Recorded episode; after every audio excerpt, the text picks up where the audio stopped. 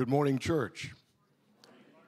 It's uh, my joy to be up here to be able to uh, read you the scripture verses. We have four, which are going to be featured in our sermon today.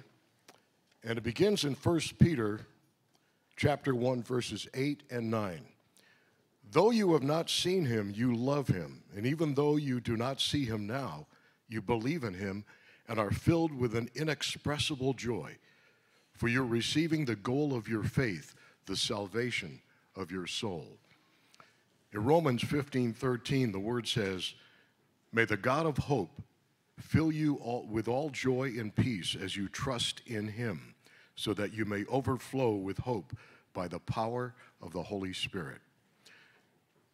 The book of James, chapter 1, verses 2 and 3 says, Consider it pure joy, my brothers, whenever you face trials of many kinds, because you know that the testing of your faith develops perseverance. And in Psalm 47 1, the word says, Clap your hands, all you nations. Shout to God with cries of joy. This is the word of the Lord.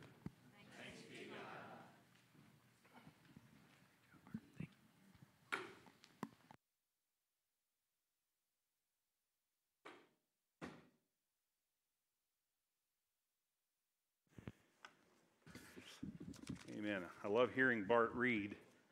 He's someone who gets paid. That's how he makes his living by uh, his voice. You'll hear him on the radio, you know, doing commercials. And of course, he was a broadcaster his whole life. Started with ESPN in Connecticut. And so he's had a long, uh, good career. And uh, what I love, Bart, is that you're using your gift that you have made a livelihood on to come and bless the church body for free. uh, I know why he does it. He does it unto the Lord, doesn't do it for any other reason than that. And that's a blessing to me, and I'm sure it is for everyone here. I also wanted to say quickly about Deb. She shared how the impact of sitting in church with her family during worship that it had on her, and that she is a pianist today because of it. And I was thinking in my own life, uh, what impact did sitting in church uh, growing up have on me? Well, I grew up on the front row in church because my mother played the piano, my father was in the choir. And uh, I'm still on the front row. So there's the, I, I, can't say that I ever looked up at the pastor and thought, man, one day maybe I can be a pastor. Uh, I was a little too deviant for those kind of thoughts at that time. My brother and I would be looking under the pew chair, and these are the old pew chairs, remember those? And we would, oh, not pew chairs, but the pews. And uh, Barry, my brother, uh, six years younger, he would, he would be pulling the gum off of the bottom of the pew chair and putting it in his mouth. My mother came down from playing piano after worship and said, Barry, where did you get that gum? He goes, Under here. You want some? so our, our minds weren't on uh, spiritual things at that time, but uh, praise God, he reached my hard head, got through this head, this, this thick cranium, and, and it went from my head to the heart. And I'm thankful that today, what a what a what a honor to shepherd a flock. And I'm not the shepherd. Obviously, Jesus Christ is the good shepherd, right? Uh, I'm simply an under shepherd. And I am no more of a shepherd in this church than the elders of this church. They're all pastors. They all smell like sheep on a daily basis. We spend time every day texting the needs, what's happening in the life of the church. I mean that. That's not, that's not, you can look at my phone, I'll show you. We're always constantly praying. And uh, so, just really appreciative to be part of a team of, of pastors that love this flock. And uh, it's, a, it's, a, it's an honor, really is. Well, today we're going to be in uh, the book of Philippians. And so, if you have a Bible, go ahead and turn to Philippians. I'm, gonna, I'm, I'm hesitant to do this, but I think I will do it. I, uh, we're going to take a quick break because in the back we have the new uh, Bible study journals for the book of Philippians. Helen, can you, can you? There's no more? They're all.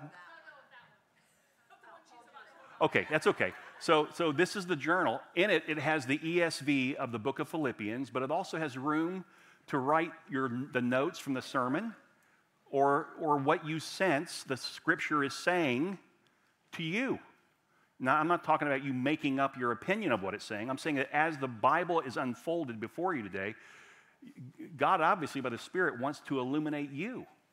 And you might write something down, okay? So uh, here's what we're to do we're to take a second, greet people. There's still some of those left in the back. I think we're limited. I don't know how many. How many do we have left? Okay. Yeah, Melanie. Okay, there's maybe 30 or 40 left. We will have more for next Sunday. But I, some of you want to have it for this because you love to study the Bible and you want something to write with. That's a great tool. So let's take a moment, greet one another, and then if you want one, there, we're asking for a $5 donation. You can just go to the back after the service and, and take care of that. Um, but we uh, also, let me just say, if you can't, you don't have $5, just take one. We're glad to give you one. And let me just say to those of you who can't afford the $5, maybe, maybe throw a little extra uh, in to cover the cost for others. Think about others, you know, bless somebody. So uh, they're there, and we'll, uh, if you want to go back and get one, go ahead. I can see this isn't working. Nobody's getting up. So it was just a thought, just a concept, you know. Feel free to go up and get some. And then, you know, uh, we've never done this. This is called, this is called uh, disorganization at the highest level, but it is so that we can study the Word of God more effectively and help you. So, okay, you don't have to give money now. Just, just go up afterwards and drop your money at the table. That's fine. Now we're getting into marketplace stuff. This is what Jesus cast out of the, out of the temple, right? He cast out all the money changers in the temple. Here we are doing it. Forgive us, Lord. Just take one and then do the money afterwards or next week, whatever works for you. Okay. Some of, some of you are going, Greg, Greg, Greg. It was a wild hair decision. But I do want you to have it to follow along. Okay, so people are coming back to their seats. Let's go ahead and begin with prayer if we can after that, and uh, then we'll, we'll get started. By the way, I see some folks in the back that are here visiting with us. And uh, Ken and Annette, would you stand up? I think a lot of people here know you guys. It's good to see you. Just stand up. I want them to see you. There you go. They were, they were slipping in. I can just tell they, they weren't really wanting that. Uh, I didn't know you were going to be here, but buddy, it's so good to see you. What a great pastor and pastor's wife. And many of you know them so well because they were the, your pastor. And uh, it's just good to see. I don't know how long you're in town, but let's get together and do lunch. Great. Okay. Well, let's get started here with prayer. Father, today we, we've already taken time and broken away from this beautiful moment with Scripture. We don't normally do that, but Father, today help us now to regain our thoughts and, and to really collectively come back into the moment of recognizing the value of the Word of God. It is the authority for our lives. But more than that, as a local church, one of the high values of our church is to teach with biblical doctrinal clarity the Bible. And today, Lord, may that be the case. And may that word that we're going to receive, may it wash over us. May it, may it grow us, mature us. May it correct us. May it bring the encouragement and the comfort that some here this morning need so desperately. We just thank you that your word is able to do a subjective work in the room. And we give you praise for that. By the Holy Spirit, lead us today. Amen. Amen. Well, I'm titling the series, and I've heard this title before. I can't even tell you who, but over the years, The Joy Filled Life. Uh, this is a verse by verse study through Philippians. I don't have a clue how many weeks we'll be in. We'll just see. It'll be a number of weeks, though. Today, I just want to give an introduction. We'll come back next week and really take off. But today, in the time that we have left, I want to just give a little intro.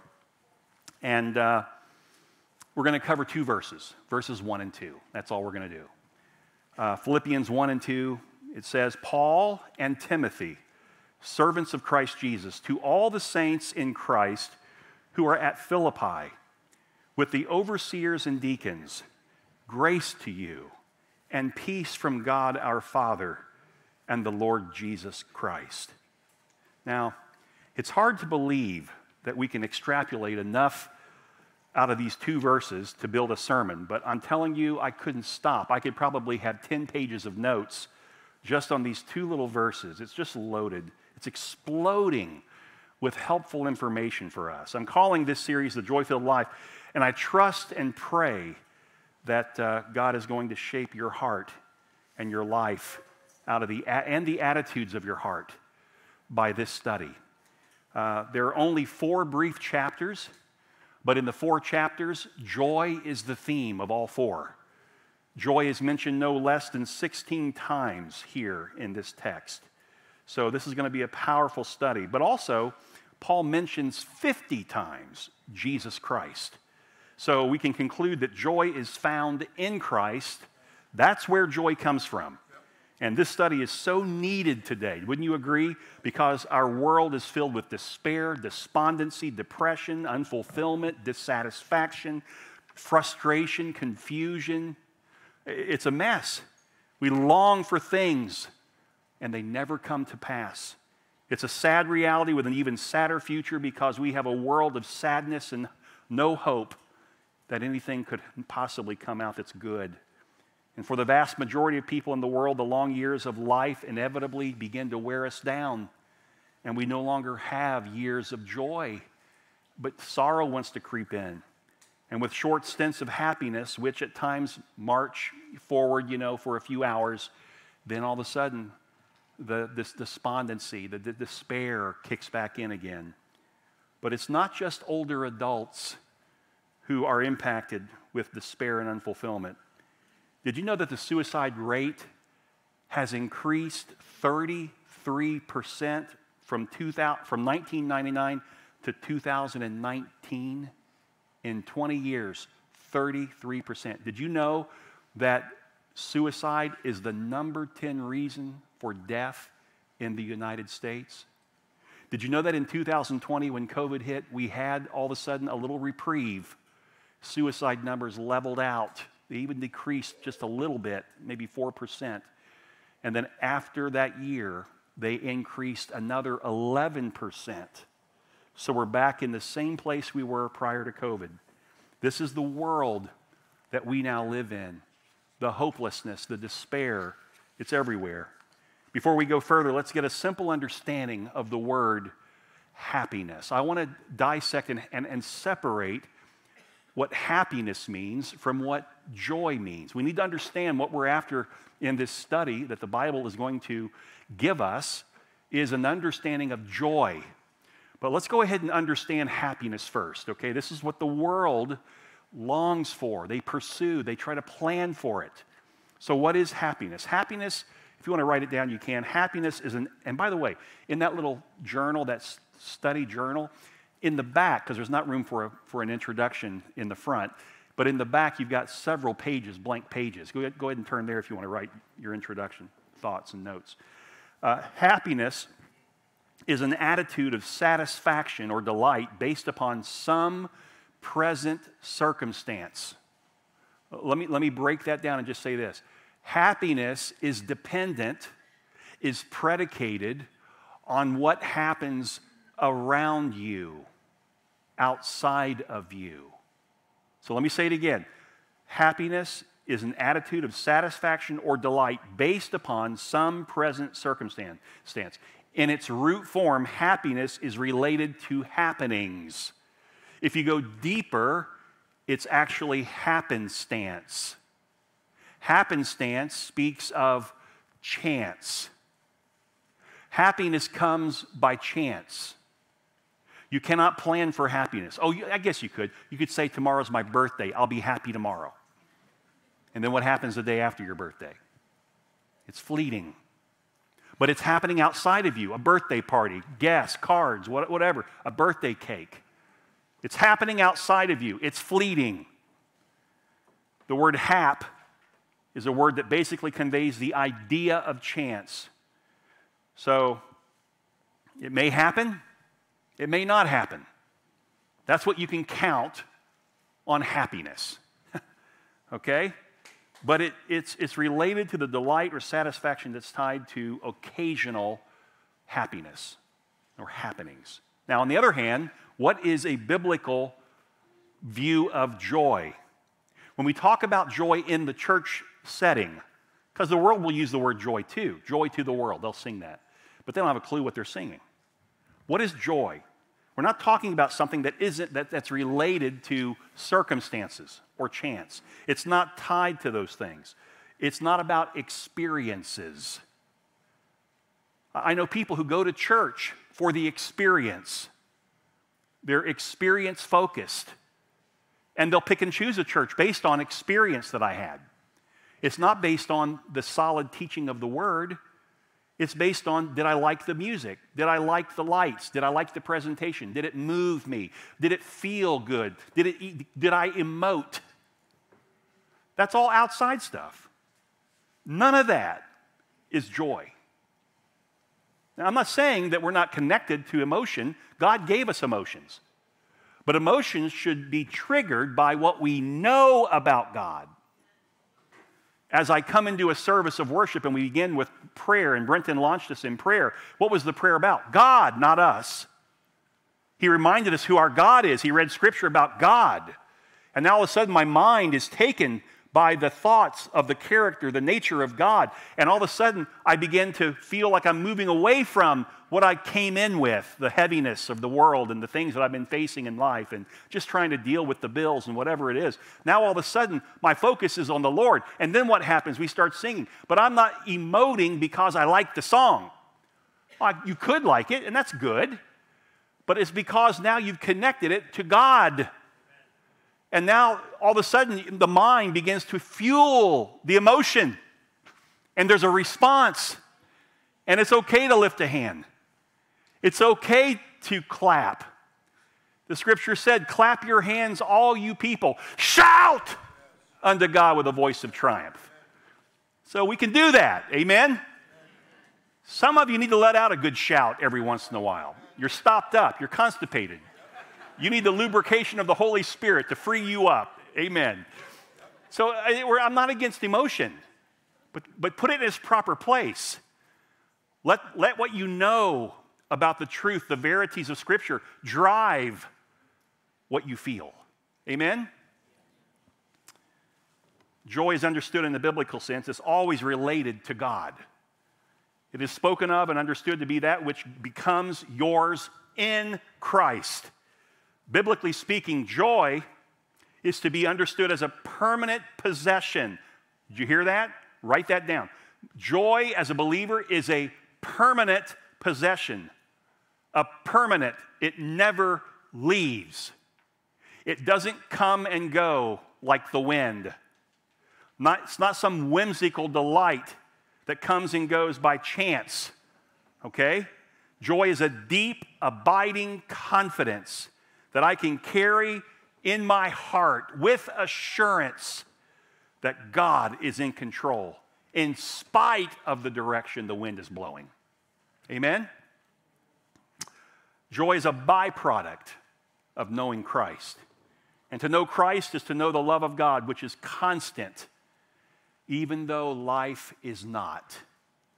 And when we understand that, that about God and about the love of God, we have just unlocked the door to great joy from the deep well springs in your walk with God. Some of us have not had that door open for a long time. We've had our eyes out instead of up. We've been watching the world, we've been watching the news, we've been taken by the sadness of this world, and we've lost our joy. And we're believers. And I'm here to tell you the Bible says that joy is permanent in you, it's available to you right now. C.H. Spurgeon told the story of a preacher who was walking in the countryside and he was thirsty and he saw a farmer out working the land and he came up to the farmer and asked him for the drink and the farmer brought him a glass of water. While the farmer was getting the water, he looked up and he saw a weather vane on top of the barn and it was blowing in the wind, different directions. The wind was kind of swirling. And on the weather vane it said, God is love. And when he, the man came back, the farmer, the preacher said, You know, I got to tell you, I, am struggling with your weather vane. I get the message that it's saying that God's love blows like the wind. It's just kind of here and there and everywhere. And he goes, Oh no. It means that whichever direction the wind is blowing, God is love. We've got to get that. So, joy in a biblical sense is much different than happiness. Someone once said, Joy, I wanted to give Charles uh, Chuck Swindoll credit for this, but then as I looked it up, he actually said someone said. So he, it wasn't from him. I think Rick Warren, way back when I was younger as a pastor, Rick Warren said, the first time you quote uh, something, you always give credit to the person that gave the quote. The second time you quote it, you say, I've heard it said. And the third time, I've always said. well, I think that's terrible. I don't think that's good to do that. But uh, so I'm just going to say, I heard Chuck Swindoll quote somebody, and here's what he said, okay? might want to write this down, it's really good. Joy is the flag flying high above the castle of the heart. Let me say that again. Joy is the flag flying high above the castle of the heart, announcing that the king is in residence. Amen. Capital K. Jesus Christ is our king. Matthew told us that in our study, right? So let me read the whole thing for you again if you're writing it down. Joy is the flag flying high above the castle of the heart, announcing that the king is in residence there. So I love that. And I believe that, that, that only the Christian can know true and lasting joy. Uh, here's a question for you How often do you remind yourself that the king is in residence? How often do you think about that in the course of the day? I think it would do all of us uh, good to do that. The noun joy appears 59 times in the New Testament. The verb to rejoice appears 79 times in the New Testament. It's part and parcel of the Christian life. Let me give you a, a working definition that will fit Philippians well and what Paul is going to teach us in this epistle. True joy is a gift from God to those who believe the gospel, being produced in them by the Holy Spirit as they receive and obey His word, mixed with trials, and set their hope on future glory. If you want that quote, I'll give it to you again later after service. Come to me and I'll give it to you. So, in other words, you endure with joy now because you know that joy is to come. Your whole future is filled with joy, and therefore you can experience that joy now because the one who saved you is living in you. Romans chapter 12, verse 2, or verse 12, 12, 12. Rejoice in hope. Hope is not chance. Biblical hope is knowing it's going to happen. I know it will happen. 1 Peter 4:13, but rejoice insofar as you share Christ's sufferings, that you may also, in your suffering, rejoice and be glad when his glory is revealed. So we have this enduring joy. Jude 24, 25. Jude says it this way Now to him who is able to keep you from stumbling and to present you blameless before the presence of his glory with great joy to the only God, our Savior, through Jesus Christ our Lord, be glory, majesty, dominion, and authority before all time and now and forever. Amen. That's the believer's joy. That's the theology of joy. It is a gift from God to those who believe the gospel being produced in them by the Spirit as they receive and obey the word, being mixed with trials, yet set their hope on future glory. Now, this epistle is the epistle of joy. Paul is writing it to the Philippian church. He loves the Philippians and they love him. It's possible that the love between Paul and the Philippian church exceeded the love between he and other churches. And I, I mean, I, the Bible doesn't say that. I'm, I'm just giving thought to the, as we studied the book of Acts recently, and we read, and then I've gone to the epistles that Paul has written to other churches. But see, he started the church in Philippi. It was in Philippi that he met a young, not in Philippi, it was uh, in Lystra that he met a young man named Timothy. And then Timothy traveled with him on his second missionary journey to Philippi. And then he sent Timothy to Philippi on two different occasions as, he, as, Philippi, as Philip be, or Timothy became a protege of Paul. He was under his tutelage, his mentorship. He became literally a spiritual son to Paul. And all of these things happened with the church at Philippi. They knew Paul well. He went there more than once. And Timothy, his protege, knew the church well. There was a special relationship there. And it's interesting, uh, from a relational viewpoint, his deep concern as he writes this is that these folks in the church in Philippi would learn to love God in such a way that they would be able to endure whatever trial they were facing. They did not, he did not want them to be sad that he was writing this letter from a Roman prison. He wanted them to find joy. And he even states, Because I, in prison, am experiencing joy. Paul is the proof that no matter what you're facing in life, you don't have to surrender joy. Take your eyes off of that and put it on this, on the Lord. Circumstances should not dictate the Christian's life. That's the world. You're not called in the world to be a bunch of thermo- thermometers. You go into a room at work and man, it's drab, and then you become drab. And then you go over here, you go to a, see your friends after work, you know, and now they're happy, so you're happy. You just reflect whatever they are. That's a thermometer. That's what a thermometer does. It reads the temperature in the room. That's not you. You're a Christian. You are called to be a thermostat. You set the temperature when you come into the room. God's given you that ability to know Him, to know His Word. And I think it's important that we see that. And so he writes to say, in effect, Look, I rejoice, so don't you do any less. So this is a letter that finds Paul in a difficult circumstance, yet his message to the church that he loves is to convey this richness of joy that is in his heart and should be in theirs as well. Now let's dig, just for the moment, the time we have left, not much, let's dig into the first two verses and find some background that I think will make this beautiful epistle even more real to us the weeks to come. There are three things to notice in the first two verses. He talks about the servants, he talks about the, the saints, and then he talks, uh, he gives a brief salutation. Servants and saints are in verse 1, salutation is verse 2. But let's start with the introduction in verse 1.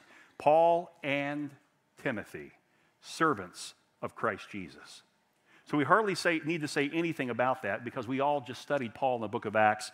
But, but we, and I'm not sure how much we know about Timothy. I've already given you a little information about Timothy. But maybe the, the, the, most concise description of the Apostle Paul, take your Bible and turn to Philippians chapter 3. It's found right here in the, in the epistle of Philippians. Philippians chapter 3, verses 4 through 6. Okay, we're going to look at this. This is where Paul begins by relating himself to those whose confidence is strictly in the flesh. These are believers whose confidence has been in the flesh, not in the Lord. Now, hey, let's just be honest. Have you ever been there? Where you are placing your confidence in the things that happen outside of you. You're placing your confidence in yourself. You're placing confidence in flesh. Yes, I've been there. My both hands go up. And probably it'll happen again this week. And then I catch myself. And then I return to what's happening in me and who is in me and what he's saying to me by his word. Amen? So Philippians 3, 4, and 6. Though I myself have reason for confidence in the flesh also, if anyone else thinks he has reason for confidence in the flesh, I have more. Paul's saying, okay, if you want to talk flesh, I'll, I'll hang with any of you.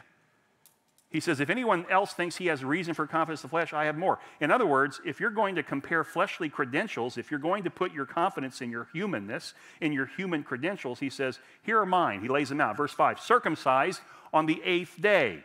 That was the prescribed pattern for the Jews, right? For a Jewish boy and of the people of Israel. Those are the chosen people of God. Of the tribe of Benjamin, which was an esteemed tribe, okay, a noble tribe. A Hebrew of Hebrews. In other words, among my own peers, I was esteemed as the epitome of what a Hebrew was and is. Paul was able to study under uh, the greatest uh, uh, rabbi of his day. And, and you don't get to choose the rabbi, the rabbi chooses you. So Paul's laying out these credentials. If you're going to talk flesh, I, I, I, think I can hang with you. As to the law, I was a Pharisee. That's the highest order or, or sect uh, in keeping the law. As to zeal, a persecutor of the church. As to righteousness under the law, I was blameless. He was a Pharisee. He had written his own code of, of, of ethics and laws and followed them eh, closely. His own peers, not God, his own peers found him blameless. They found him a man who lived according to the law, a man of tremendous integrity and religi- religiosity. Okay, so that's Paul. But he continues in verse 7. But whoever ga- whatever gain I had, I counted as loss. Take everything I just said to you. I counted as loss for the sake of Christ. In those verses, you have a nutshell of who Paul is. That's it. What about Timothy? Again, he was Paul's spiritual son. He was, he was mentored by Paul. It's interesting that if you read 1st and 2nd Timothy, they are two wonderful letters written by Paul to Timothy, his protege, only a couple years after he gets out of prison. So these came just shortly after Paul wrote to the church in Philippi from prison. This letter to the church at Philippi was written during Paul's prison term, and uh, it was written just after his release to Tim, uh, 1st and 2nd Timothy. But to give a brief introduction to Timothy, we need to turn to Philippians, again, the same book, chapter 2, verse 19. Now let's see what it says about Timothy. And this is Paul speaking of Timothy. It's good that we know these two individuals that Paul mentions in the greeting himself and Timothy. Philippians 2:19 I hope in the Lord Jesus to send Timothy to you soon so that I too may be cheered by news of you. So here Paul describes Timothy as his messenger. He's going to visit the church in Philippi and return to Paul with an encouraging report. And in verse 20 he shares what why he's sending Timothy. For I have no one like him who will be genuinely concerned for your welfare. Wow.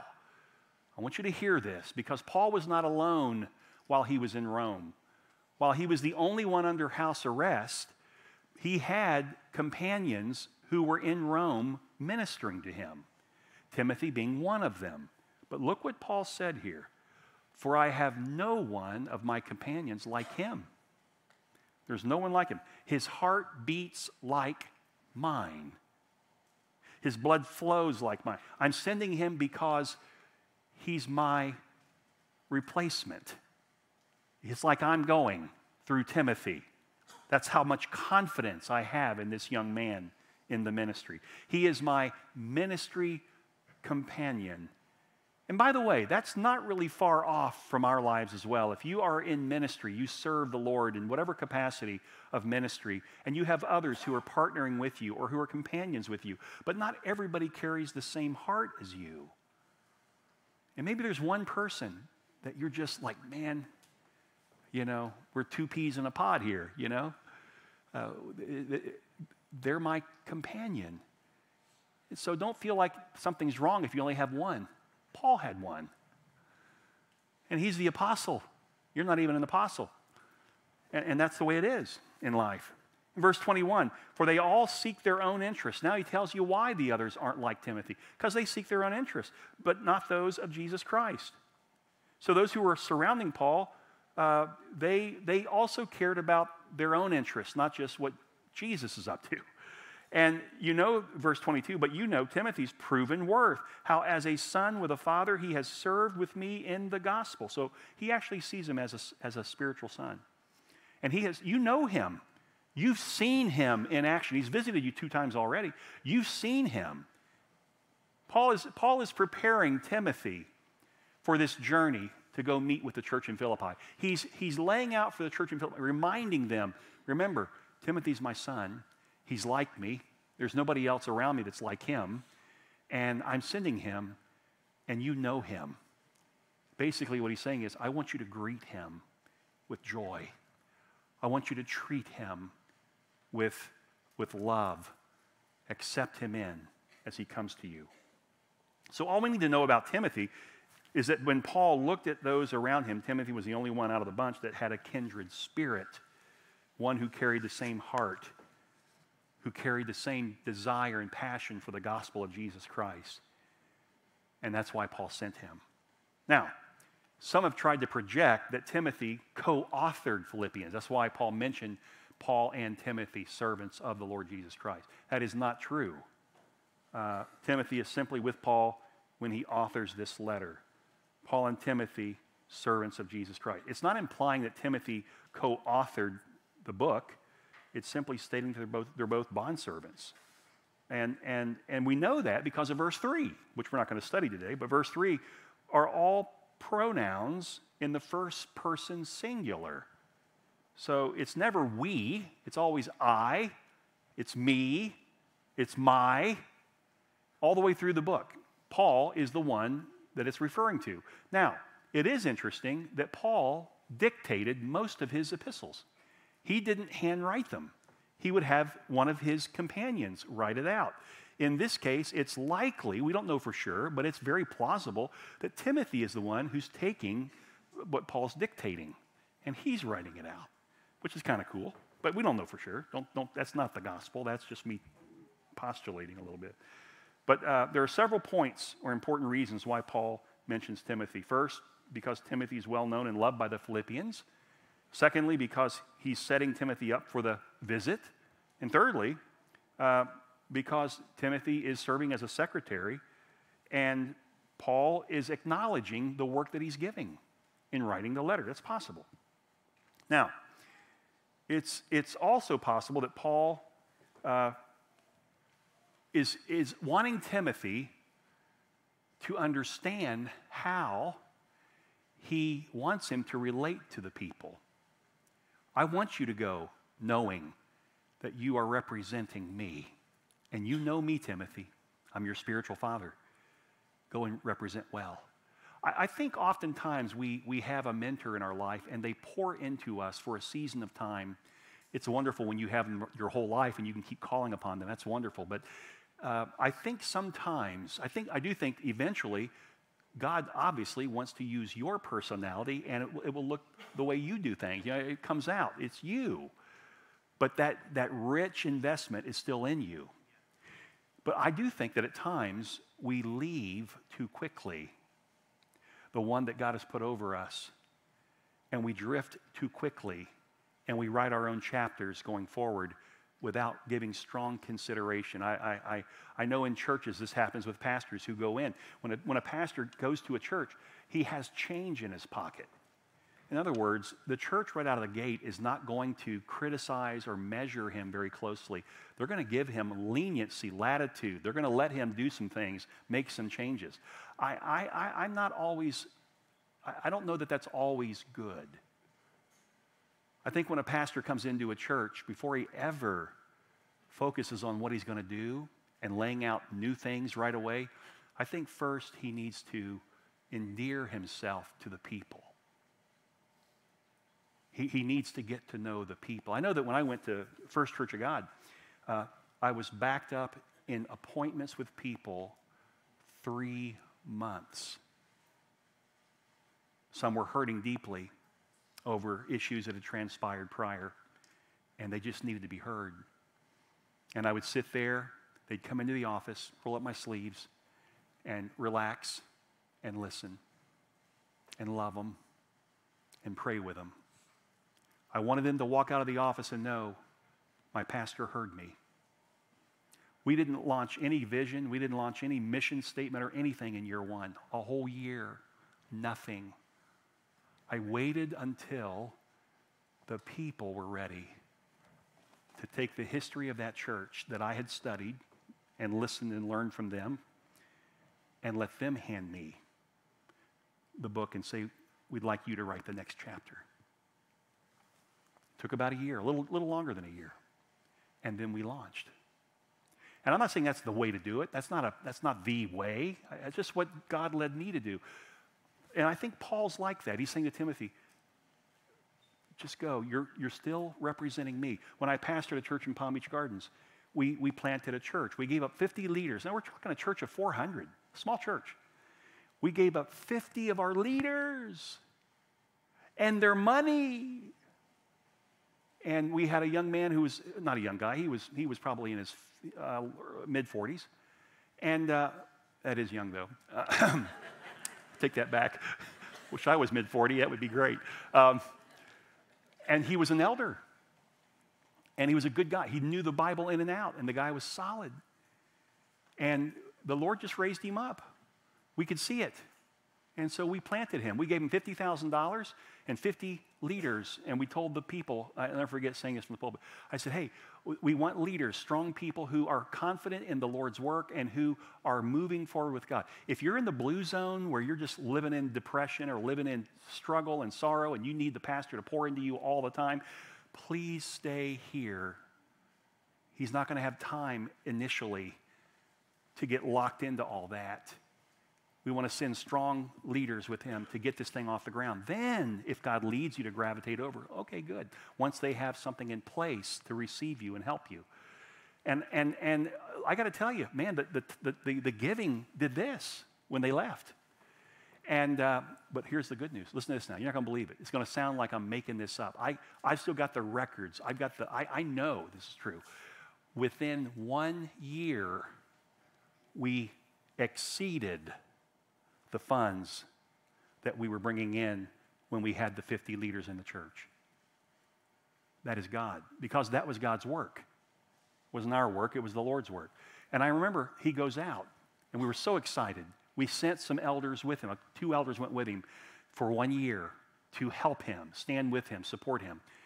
And immediately he goes out and he starts making major shift of focus for ministry and, and philosophy and he decided he wanted to have a surfing church. I wanted just young people, and I'm the spiritual father. And it was really bizarre. He wasn't opening the door for anybody else coming in, and people were, were just being turned away because they didn't fit the, the, the target market.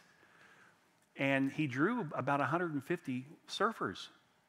And, and he asked me to come preach one Sunday. I went over, and it was like, it was, it was, it, it was, it felt icky because he would come in, and all the surfers, Daddy, Daddy, Daddy. It's almost like a cult. And I thought, this is not healthy. And it didn't last.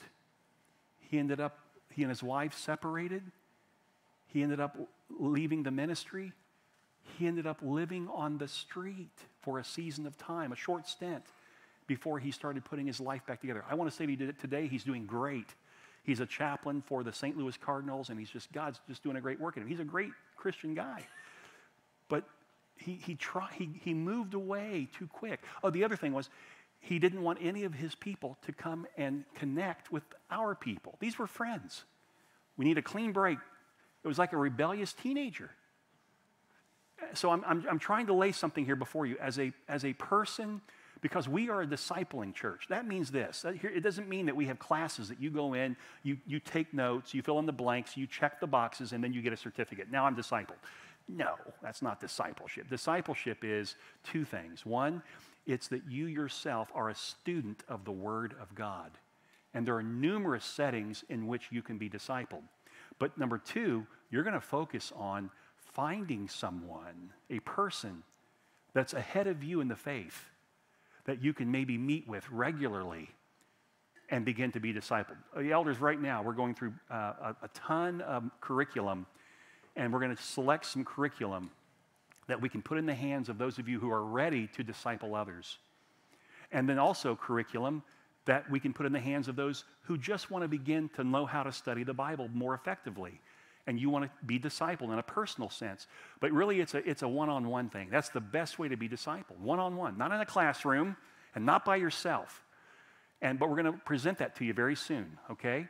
Um, the, the elders are excited about that. And we're looking forward to our next meeting where we're going to make some decisions. For that reason that we're discipling, you need to stay close to the person that's discipling you. Stay longer. And then there's time for you to begin to move out. God moves you out like he's, he's taking all the cushion out of the nest. It's time to go. Your, your, your mentor will know it, and you'll know it. And, and then you take on someone and you duplicate what your leader did for you in your own personality, in your own way, with solid curriculum that we can provide you. This is what this church is about. This is what we want this church to be known for. This is the culture that we want to create, that we are truly a discipling church. But when we say discipleship, we're not talking about classes. We're talking about one on one mentoring, loving, discipling, growing together in a one on one setting. Have I made that clear enough for us? I, I, hope so. That's important. I've only got four more pages of notes. Hang with me. No, we won't go that long. But he says we are servants of Jesus Christ. The word there is bond servant, it's doulos. It conveys the idea of ownership, possession, allegiance, dependence, subjection, and loyalty. There's something else in doulos, that Greek word for bondservant. Most people don't get this, they don't understand it. I want you to write it down, it's important. The emphasis is that you are a, in willing service to Christ. You're a slave. You're a slave to Christ, but it's a willing slavery. When we think of a slave in the English language and in our day to day, we think of forced behavior, you know, unwilling duty, abusive subjection. But that's not the idea here. The biblical understanding of a servant or a slave, bond slave, was a slave that was bonded to the individual. It goes all the way back in the Old Testament to the book of Exodus, where God lays out a command. Basically, God provided for a slave who wanted to permanently bond with their master. They, when they were given the opportunity to leave, they said, I don't want to leave. I want to stay with you. You're a good master. And I want to stay in a role of servitude to you because of the love that you have shown me. And so, Exodus, God provided a way to become a bond slave. He, he said, The master will take you and he will go up to a door, the doorpost, and he'll take an awl and he'll put your ear, the lobe of your ear, against the door, and he will hammer through the earlobe and then put a ring in. And that means you have volunteered to be a servant to that master. And now you go forward with his family as one of his family. He loves you and you serve him. This is how Paul and Timothy saw their relationship to God through Christ. We are bonded to Jesus Christ. One last thought here Paul and Timothy, servants of Christ Jesus. Paul didn't see himself as a bondservant of the church. He wasn't a bondservant of the leaders of the church. He wasn't a bondservant of Rome, even though he was under Roman, uh, uh, pr- uh, a, a Roman prison guard. He was a bondservant of Christ Jesus, always connecting his life to Christ. This is so important from a ministerial perception or understanding, and I keep bringing up ministry, and when I think about ministry, I think of you. You're all called to ministry, you're all called to serve, every one of you. And, and I want, this is important to understand. I want you to see this. It is absolutely necessary for any of you who serve to get to the place where your service is unto the Lord, not unto man, not unto the church, you're not doing it for man. You're not doing it for that. You're doing it for God. If you found your identity in the people you pastor or the people that you're ministering to, you will face disappointment because you'll never be as good as they say you are, and you'll never be as bad as they say you will be. Okay? It's very important you understand. If you attach yourself to the church, they will disappoint you as well because church is filled with broken people who are in process of sanctification. Salvation is an event, that's done, that's settled. But now they're yielding, learning to yield to the Spirit every day. And sometimes we do well and sometimes we don't. And that stuff shows up in church. You don't want to be bonded to the church, it'll let you down. But if you attach yourself to the Lord, He will never disappoint you. If you evaluate your ministry on the basis of the people's opinion around you, you're going to go astray. If you value the, uh, the, the, ministry of the church and what they say about you on the basis of success of your church or the basis of their opinions, that's not where you're going to find true identity. Identity can only be found in your relationship to Jesus Christ. You are supposed to be his bond slave. You're attached to him. You have to keep your eyes on him. If you do this, you'll never go astray. You'll never develop a big head. You'll never develop a defeatist personality. You will always know where you stand, and you'll know why you stand because your eyes are on the Lord. I, I and the elders of this church do not answer to you. I'm sorry if that offends you, but it's the truth. I answer to God. I much more fear standing before God having been a people person and a people pleaser. I'm not a people pleaser. I want to be a God pleaser. And here's what I know about that. If I truly have God as my focus and my goal is to please God as a shepherd, one of his under shepherds, I know that it will be what's right for you and good for you. Might not meet your opinion, might not make you happy all the time, but I can promise you it's probably what you need. Because God don't play. Amen? Amen? And we all need a little kick every once in a while. It's interesting what Paul said when he was speaking of he gave the pronouncement of what it means to, when he gave the charge. He said, You preach the word. He didn't add anything else. He didn't say, Make sure you meet all the people's needs. He didn't say that. Shepherding is caring for people. Please don't misunderstand me. That is a high value here. But he said, You preach the word. You be instant in season and out of season. In other words, there's never a time that you're not preaching. And then he said, And you bring reproach, you rebuke, you, you bring it, whether they want to hear it or not. Here's why because there's coming a time when they're going to have itching ears wanting to hear everything that everybody's got going out there and find a church that they can settle into because I like the, what this guy says. What he says is what I feel. Wrong church.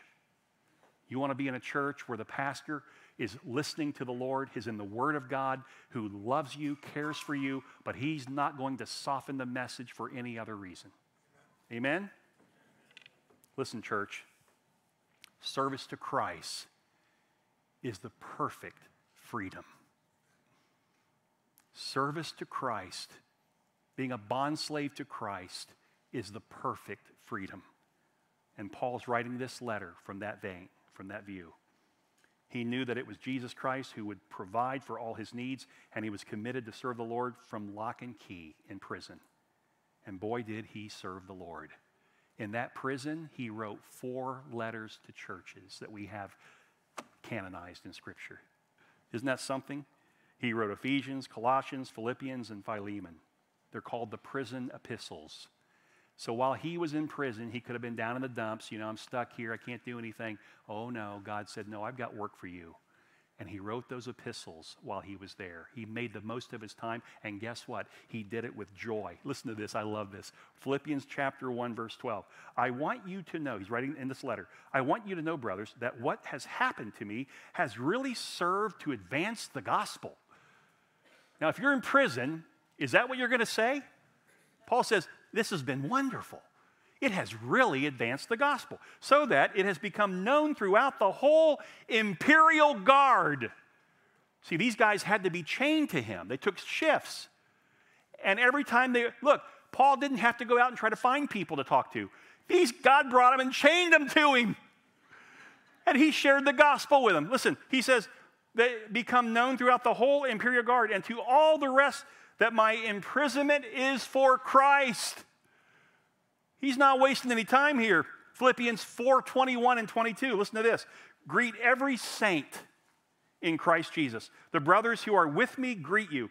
All the saints greet you from this prison, especially those of Caesar's household. He had Caesar's house, the people of Caesar of his family were coming and connecting with Paul, learning about the gospel from prison. So, what's your excuse? Stop hiding behind how bad the world is and how sad life is and how things aren't working out.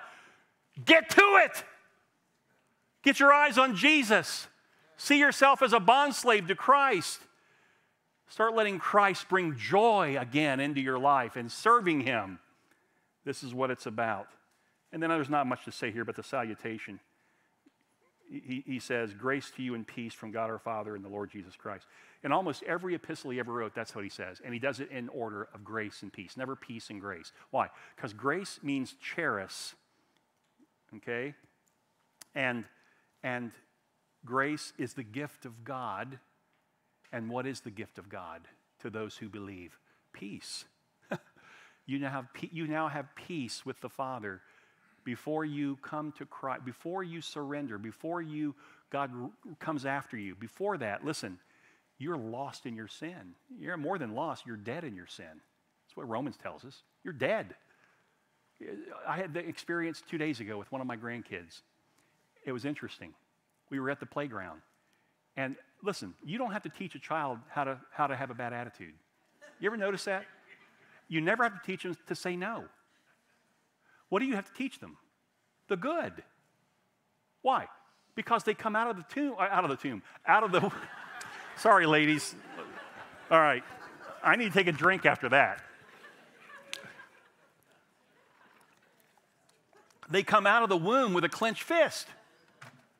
When you're born, you're born into sin, and you were you're inherent. It's inherent. It's, it's who you are. You are a sinner. It's your nature. You're at enmity with God. That's why you need grace from God, so that you can come into peace with God, reconciliation with God. Amen? So I'm at the playground, and, and my wife, Renee, who is Gigi to the grandkids, she was holding one of the little, little ones, and the other little one had been saying, Gigi, Gigi, Gigi. And came over to Gigi, and I was sitting next to Gigi, and Gigi's holding another little one. And Gigi goes, Come here, honey, and sit with me.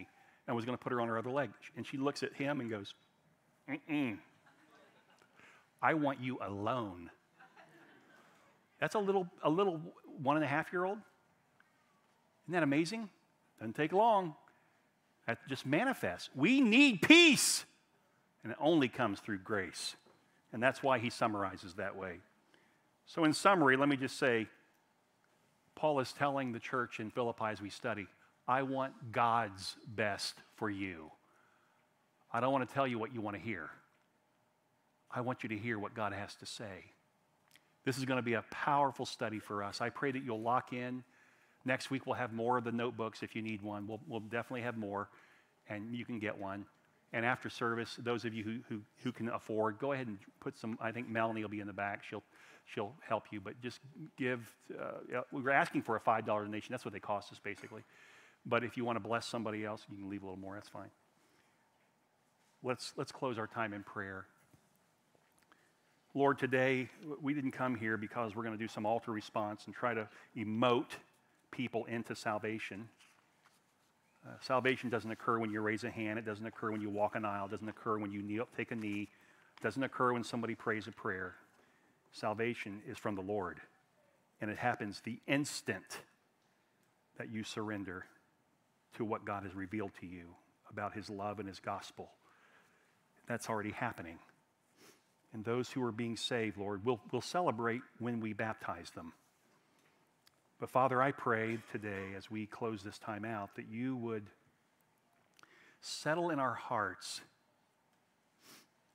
the decision to follow this journey of sanctification through this study, that we will regain our joy as we turn our eyes from looking out to looking up, and as we study the Word of God and learn to obey it even in the time of trial, until the final future hope and glory is revealed.